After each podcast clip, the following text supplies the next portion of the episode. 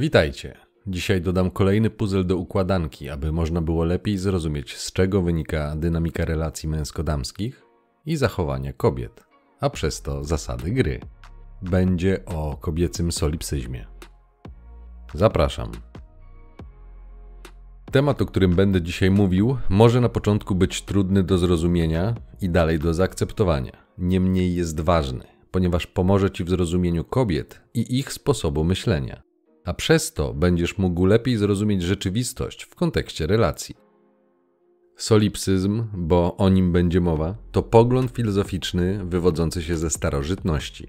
Nie będę przesadnie zagłębiał się w szczegóły, ponieważ nie to jest celem tego odcinka. Będzie jedynie niezbędne minimum. Jeżeli ten temat zainteresuje Cię, to dla lepszego zrozumienia możesz samodzielnie przestudiować zagadnienie od strony historycznej. Skupię się na tej koncepcji z punktu widzenia, który będzie użyteczny dla mężczyzn, aby można było lepiej zrozumieć sposób postępowania i zachowania kobiet na podstawowym biologicznym poziomie. Słowo solipsyzm to połączenie dwóch łacińskich słów solus i zaimka ipse, co można przetłumaczyć jako ja, ja sam. Filozoficzny solipsyzm w dużym uproszczeniu zakłada, że jedyne prawdziwe jest to, co w danej chwili czuje i myśli jednostka oraz że ustalenie i przekazanie obiektywnych opisów rzeczywistości nie jest możliwe. Oznacza to ni mniej, ni więcej, że każdy ma swoją prawdę, przy czym mojsza jest oczywiście bardziej prawdziwa niż twojsza. A wnikając jeszcze głębiej, oznacza, że istnieje tylko ja i dlatego moja prawda jest tą jedynie słuszną i nikt inny poza mną nie ma racji, bo skoro jestem tylko ja, to nie ma nikogo innego. To może być taka filozoficzna podstawa ignorowania innych. Zresztą takie podejście jest punktem wyjścia do możliwości relatywizowania wszystkiego. Moralność Kalego to właśnie efekt takiego rozumowania. Gdy Kali ukraść krowę, to dobrze, ale gdy Kalemu ukraść krowę, to źle. Jedyna różnica polega na tym, komu ukradziono. Kto doznał straty. To jest potępiane. Komu, a nie sam fakt kradzieży. Ponieważ to wiązałoby się z ocenianiem. Do oceniania potrzebujesz punktu odniesienia, systemu wartości, a ten, jeżeli rozpatrujesz rzeczywiście jedynie przez pryzmat czubka własnego nosa, jest niszczony przez atomizację wspólnot, czyli rozbijanie i niszczenie więzi międzyludzkich na wielu płaszczyznach. Gdy to zrozumiesz, zauważysz, na jak wielu frontach przeprowadzany jest atak na cywilizacyjne wartości, w tym tak fundamentalne jak prawda. Zamiast kradzieży wstaw zdradę, zamiast Kalego dziewczynę i będziesz już wiedział, o czym będzie mowa. Solipsyzm z tego punktu widzenia jest niczym innym jak egoistyczną i egocentryczną postawą, która jest skupiona jedynie na sobie i korzyściach, jakie można osiągnąć przy całkowitym pominięciu innych. W manosferze funkcjonuje pojęcie kobiecego solipsyzmu i teraz wgryziemy się głębiej w ten temat. Warunkiem koniecznym istnienia hipergamii jest również wyposażenie kobiet w solipsystyczną naturę. W zasadzie to ona umożliwia występowanie hipergamii. W przeciwnym razie powstawałby psychologiczny konflikt, który utrudniałby, jeżeli nie uniemożliwiał, występowanie i działanie samej hipergamii. Na przykład poprzez odczuwanie poczucia winy, w przypadku przeskoczenia na inną gałąź, albo w przypadku, gdy w zamierzchłej przeszłości samiec nie wrócił z polowania, długa tęsknota uniemożliwiałaby znalezienie nowego, nowego samca, który dostarczyłby zasoby potrzebne do przeżycia dla samicy i potomstwa. To mechanizm ewolucyjny, który ma za zadanie kompensować mniejszą siłę fizyczną kobiet i tym samym zwiększyć przeżywalność słabszej fizycznie płci, ponieważ przeżycie zapewniał mężczyzna. Dzięki temu mechanizmowi jesteśmy dzisiaj żywi, ponieważ nasze pra, pra, pra, pra, pra babki zapewniły w ten sposób zasoby, w tym bezpieczeństwo, dostarczane właśnie przez mężczyzn, co skutkowało przeżyciem. Kobiety są naturalnie solipsystyczne, jak i hipergamiczne. Dzieje się tak dlatego, ponieważ jako strażniczki sypialni, a co za tym idzie strażniczki reprodukcji, musiały stawiać siebie w centrum ze względu na przeżycie siebie i dzieci, a więc podtrzymanie gatunku. Jeżeli Darwin miał rację, to w zasadzie natura w drodze ewolucji wykształciła taki mechanizm, aby zmaksymalizować szanse na przetrwanie naszego gatunku. Kobiety, jako te, które ponosiły większe koszty i ryzyko związane z ciążą i porodem, musiały stawiać siebie w centrum, aby zmaksymalizować szanse na przeżycie i aby wąskie gardło reprodukcyjne nie zatkało się. Podsumowując część definicyjną, kobiety wykształciły solipsyzm, charakterystyczną cechę psychologiczną, jako mechanizm adaptacyjny, aby móc przetrwać w tym niebezpiecznym świecie. Wyobraź sobie sytuację, że w przeszłości między plemionami wybuchł jakiś konflikt i po frontalnej bitwie cała męska populacja przegrała i została wyryżnięta w pień. Jakie alternatywy miały pozostałe przy życiu kobiety z pokonanego plemienia? Pierwsza to walczyć, ale jaką mają szansę, skoro silniejsi fizycznie faceci nie dali rady? Jako słabsza płeć jest stuprocentowa gwarancja, że i one zostaną w walce wybite do nogi, więc nie jest to optymalna strategia. Druga to opłakiwać w żałobie poległych mężczyzn, ojców, mężów i synów. Tylko pytanie, jaką korzyść z rozhisteryzowanych branek będzie miało najeżdżające plemię? No niewielką, więc prawdopodobnie zwycięskie plemię nie będzie ich utrzymywało, czyli poświęcało zasobów, jeżeli nie będzie z tego korzyści. Finał tej strategii też dość łatwo można przewidzieć, bo będzie taki sam jak w poprzednim przypadku. Trzecia natomiast to adaptacja do sytuacji i zrobienie wszystkiego, co się da, aby przetrwać i zachować swoje życie, swoje i ewentualnych dzieci. Nawet jeżeli oznaczałoby to złamanie zasad, moralności czy prawa. Przykro mi, tak działa biologia i dlatego kobiety mają niezwykłą łatwość zapominania o mężczyznach, gdy z ich perspektywy sytuacja tego wymaga. Na przykład, gdy pojawia się silniejszy samiec. To mechanizm ewolucyjny. Dodatkowym przykładem na jego działanie, dokładnie w tym kontekście, są tak zwane dzieci Wehrmachtu, czyli dzieci urodzone z kontaktów miejscowych kobiet z żołnierzami, na przykład w czasie drugiej światowej. Dla przykładu, we Francji szacuje się liczbę tak urodzonych dzieci na sto tysięcy, w Belgii na dwadzieścia i tak dalej. Oczywiście jakaś część była wynikiem wymuszonego współżycia, ale używając ulubionego, solipsycznego argumentu pań, nie wszystkie. Część twierdziła, że robiła to z miłości. Jeżeli zainteresujesz się tym i zgłębisz temat samodzielnie, to okaże się, że ten mechanizm doskonale tłumaczy takie przypadki. Każdy nice guy, z którym rozmawiałem, który został zdradzony lub wymieniony na lepszy model, nie mógł zrozumieć, jak łatwo, wręcz bez mrugnięcia okiem, przyszło swojej byłej zapomnieć o nim. Po prostu nie mieściło mu się to w głowie.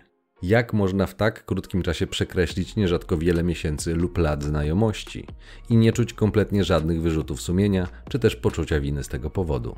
Tak właśnie działa solipsyzm. Pomaga nie odczuwać takich emocji, kiedy celem jest przeżycie.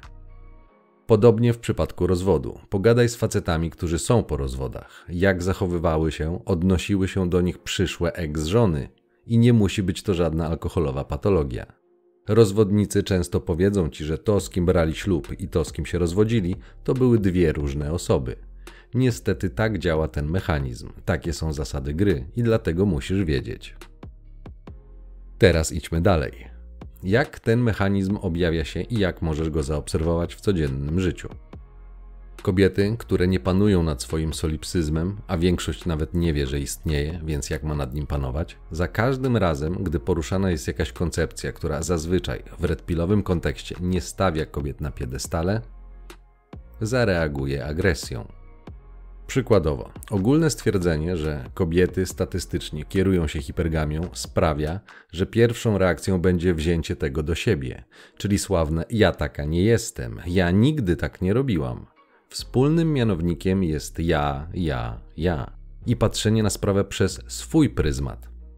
Zatem pierwszym, najłatwiejszym sposobem, aby zauważyć solipsyzm, jest przedstawienie konkretnej kobiecie jakiegoś ogólnego faktu, najczęściej właśnie niepochlebnego lub sprzecznego z bluepillową, genocentryczną narracją, która zagraża jej postrzeganiu siebie, a jej pierwszą odruchową reakcją najczęściej będzie ja tak nie robię, ja taka nie jestem, ja jestem inna. To mechanizm ewolucyjny. Solipsyzm w czystej postaci. Dowody znajdziesz nawet w komentarzach pań na tym kanale. Szczególnie polecam poczytać komentarze z odcinku numer dwudziestego ósmego. Zobaczysz tam wiele przykładów tego, o czym dzisiaj będę mówił. Niektóre panie piszą wprost, niektóre sugerują, niektóre ośmieszają. Przykładów jest więcej. Na szczęście znajdują się też takie, które są w stanie wznieść się ponad solipsyzm, co oznacza, że istnieją takie panie, które zdają sobie sprawę na tyle, aby nie triggerować się i posługiwać się również rozumem, a nie tylko emocjami. Kolejnym klasycznym przykładem omawianego dzisiaj zjawiska jest odbijanie piłeczki w różnych rozmowach z twierdzeniem, że przecież faceci też tak robią. Znowu, z erystycznego punktu widzenia taki zabieg to zmiana kontekstu, czyli przekierowanie uwagi z głównego tematu na inny.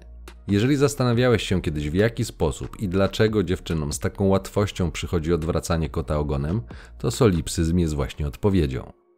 Ty myślisz i mówisz o jednym, a ona o drugim, z innej perspektywy.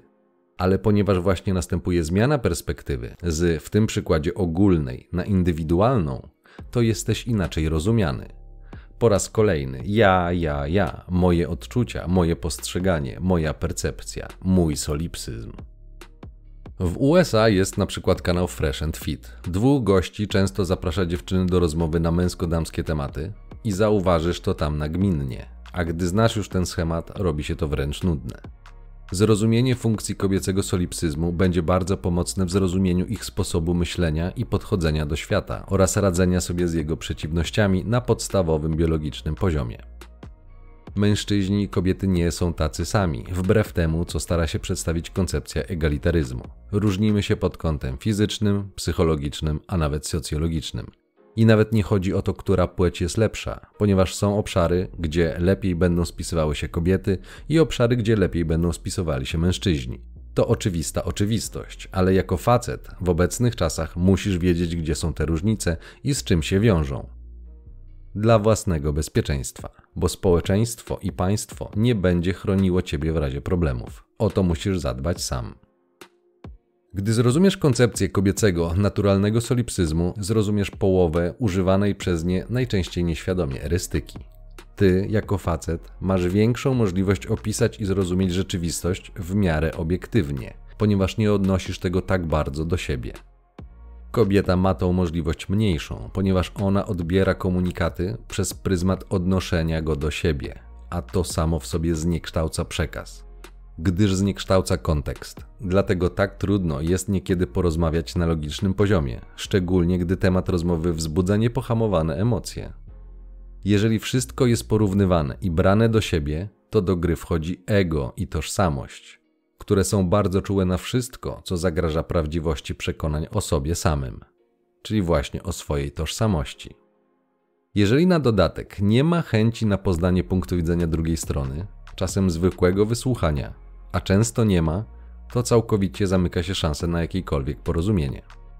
Egocentryzm, w tym przypadku opisany przez solipsyzm, powoduje, że narasta nieporozumienie. Powoduje, że narasta niezrozumienie argumentów drugiej strony, bo mało kto chce zadać sobie trud wysłuchania i zrozumienia. To z kolei powoduje kolejne podziały i oddalanie się od siebie oraz rozbijanie więzów rodzinnych i społecznych.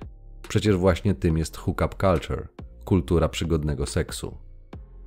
Dlatego jednym z pierwszych odcinków był ten, abyś nie mierzył swoją miarą, ponieważ jeżeli tak będziesz podchodził do kobiet i ich sposobu funkcjonowania oraz myślenia, to nigdy ich nie zrozumiesz, a to w konsekwencji będzie rodziło frustrację. Nie może być inaczej. Przypominam, że sposób, w jaki kobieta kocha mężczyznę, to nie jest taki sam sposób, w jaki mężczyzna kocha kobietę. To absolutnie nie oznacza, że kobiety nie kochają albo że nie są w stanie kochać. Oznacza, że robią to inaczej albo przynajmniej z innych pobudek.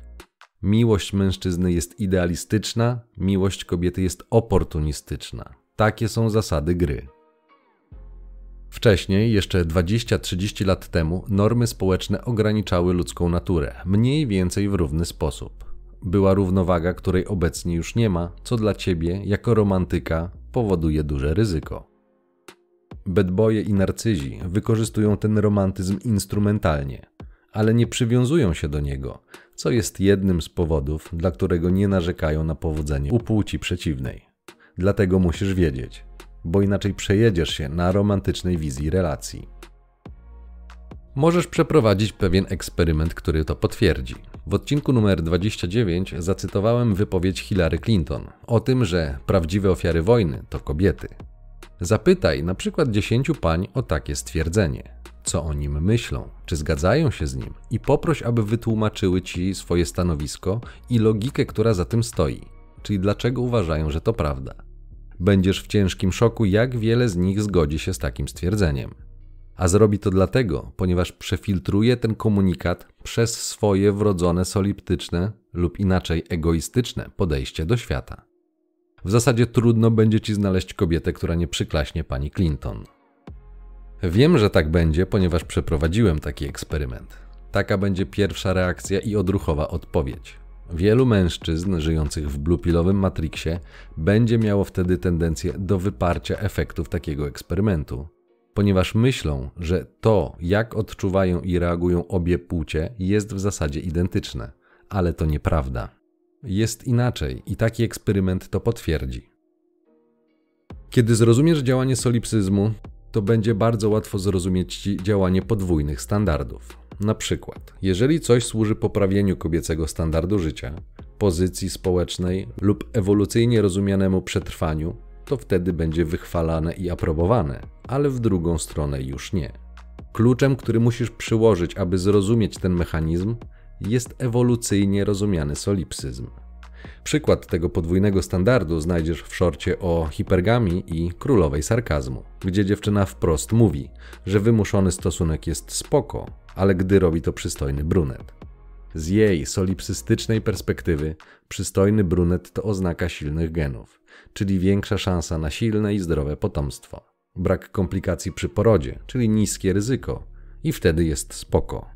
Dlatego deklarowane zasady są ustalane dla samców beta, a łamane dla samców alfa, ponieważ to niesie korzyści. Rozumiesz już, jak to działa? Kiedy zmienisz swój sposób rozumowania z logicznego na emocjonalny i egoistyczny, w chwili, gdy będziesz chciał zrozumieć kobiety, to wszystko stanie się całkowicie jasne. Pomaga przy tym obserwowanie czynów, a nie słów, tak jak już to wiele razy wspominałem. Jednocześnie na twoim miejscu nie liczyłbym na to, że kobieta zrobi to samo z własnej nieprzymuszonej woli, nie w dzisiejszych czasach. Zrobi to dopiero wtedy, kiedy będzie wiązała się z tym korzyść dla niej, zgodnie z prawem Brifo. Takie są zasady gry i dlatego musisz wiedzieć. To właśnie ten egoistyczny solipsyzm powoduje, że kiedy kobieta doświadcza niesprawiedliwości, tej faktycznej, to bardzo szybko to wyłapuje, ponieważ chodzi o nią. Natomiast kiedy dokładnie taka sama sytuacja, dokładnie jeden do jednego zadzieje się u faceta, to ponieważ już nie dotyczy jej bezpośrednio, to ma to w nosie i wtedy to już nie jest niesprawiedliwość, tylko sprawiedliwość. To jest właśnie moralność Kalego. Wspólnym mianownikiem jest egoizm i soliptyczne postrzeganie rzeczywistości. W obecnej sytuacji, za wschodnią granicą, zaproponuj silnym i niezależnym zaciągnięcie się do wojska, do jednostek pierwszoliniowych, a bardzo szybko przekonasz się, że siła i niezależność kończy się, gdy pojawia się realne ryzyko. Właśnie stąd bierze się ta hipokryzja. Słowa nic nie kosztują, ale postawienie życia na szali to ogromne ryzyko zapłacenia najwyższej ceny. Wtedy bardzo szybko równość nie obowiązuje, bo nie przynosi korzyści, a generuje ryzyko. Większość kobiet nie jest świadoma prawdziwych motywacji leżących u podstaw ich wyborów, w tym na rynku matrymonialnym. Kobiety są zdolne do tworzenia schematów myślowych i psychologicznych, mają i podtrzymują ego, więc przy braku solipsyzmu odczuwałyby lęki, poczucie winy i stres wynikający z ciągłej świadomości własnych niezgodności w deklaracjach, a w zachowaniu. Więc ewolucja zdecydowała, że żyją w błogiej nieświadomości swojego solipsyzmu, bo hipergamia tego wymaga, bo przeżycie tego wymaga, a przynajmniej wymagało. Kolejną sprawą, którą rozumiejąc ewolucyjny solipsyzm zauważysz, będzie jego natężenie. Wielu facetów doświadczyło skrajnej formy solipsyzmu, która jest wręcz narcyzmem. Jeżeli przeanalizujesz zaburzenia osobowości o nazwie narcyzm, to faktycznie znajdziesz przygniatającą ilość podobieństw. I to nie jest przypadek. Żyjemy w czasach, kiedy ten narcyzm przejawia się u dużej ilości kobiet.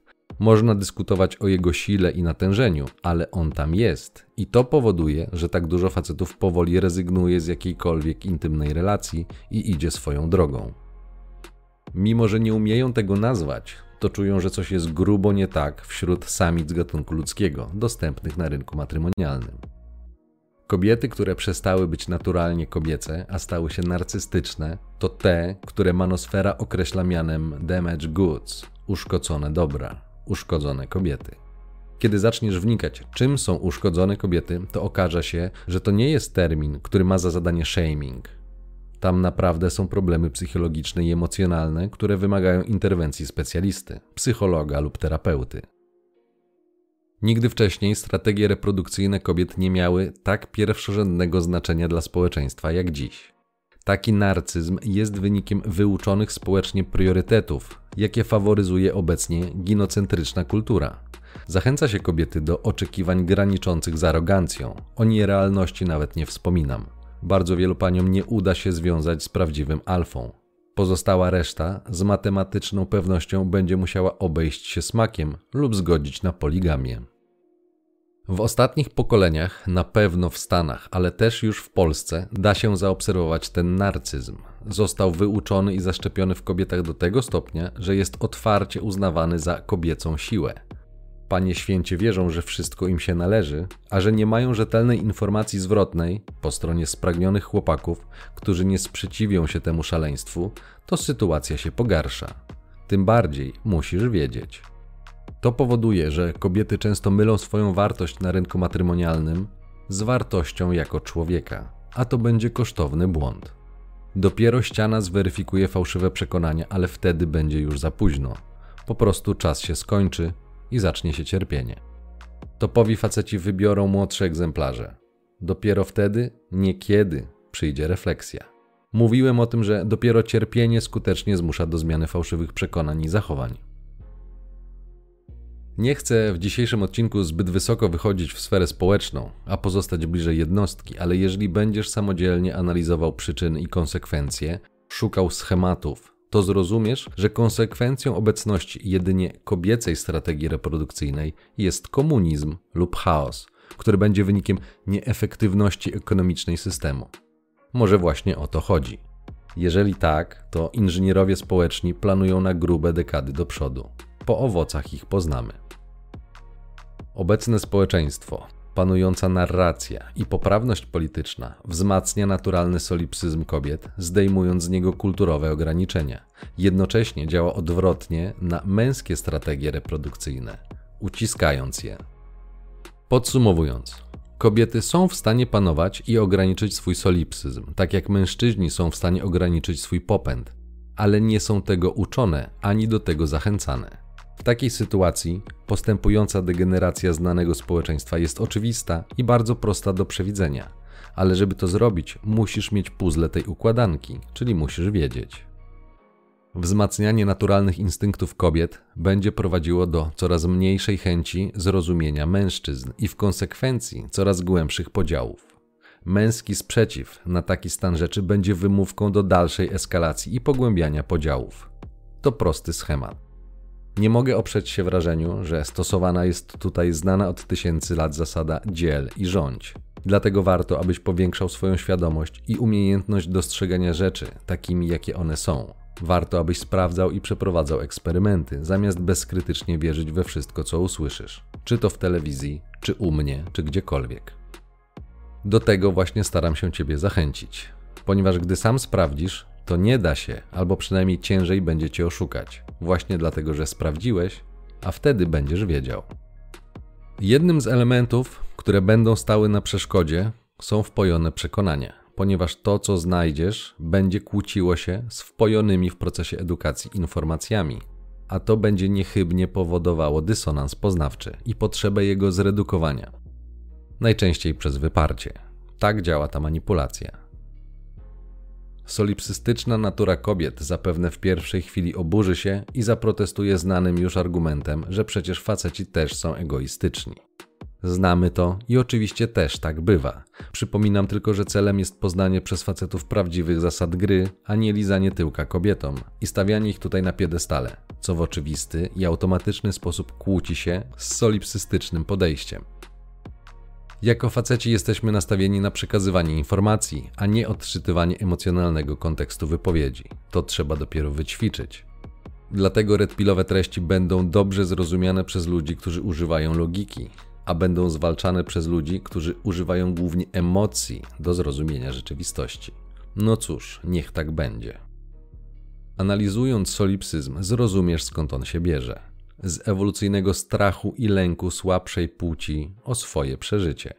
Pamiętaj, że ewolucyjnie przetrwanie kobiet zależało od tego, jak postrzegała ją grupa lub plemię. Solipsyzm wymaga analizowania komunikatów w odniesieniu do siebie i swojej pozycji i opinii, jaką społeczność ma na temat kobiety, bo od tego zależało jej przeżycie. Ten atawizm jest obecny i ma się świetnie, mimo tysiącleci, które upłynęły. Gdyby było inaczej, to sprzedawanie swojego ciała, na przykład na kamerkach, byłoby nazywane wprost, a nie zamiennie eufemizmem seksworkerki.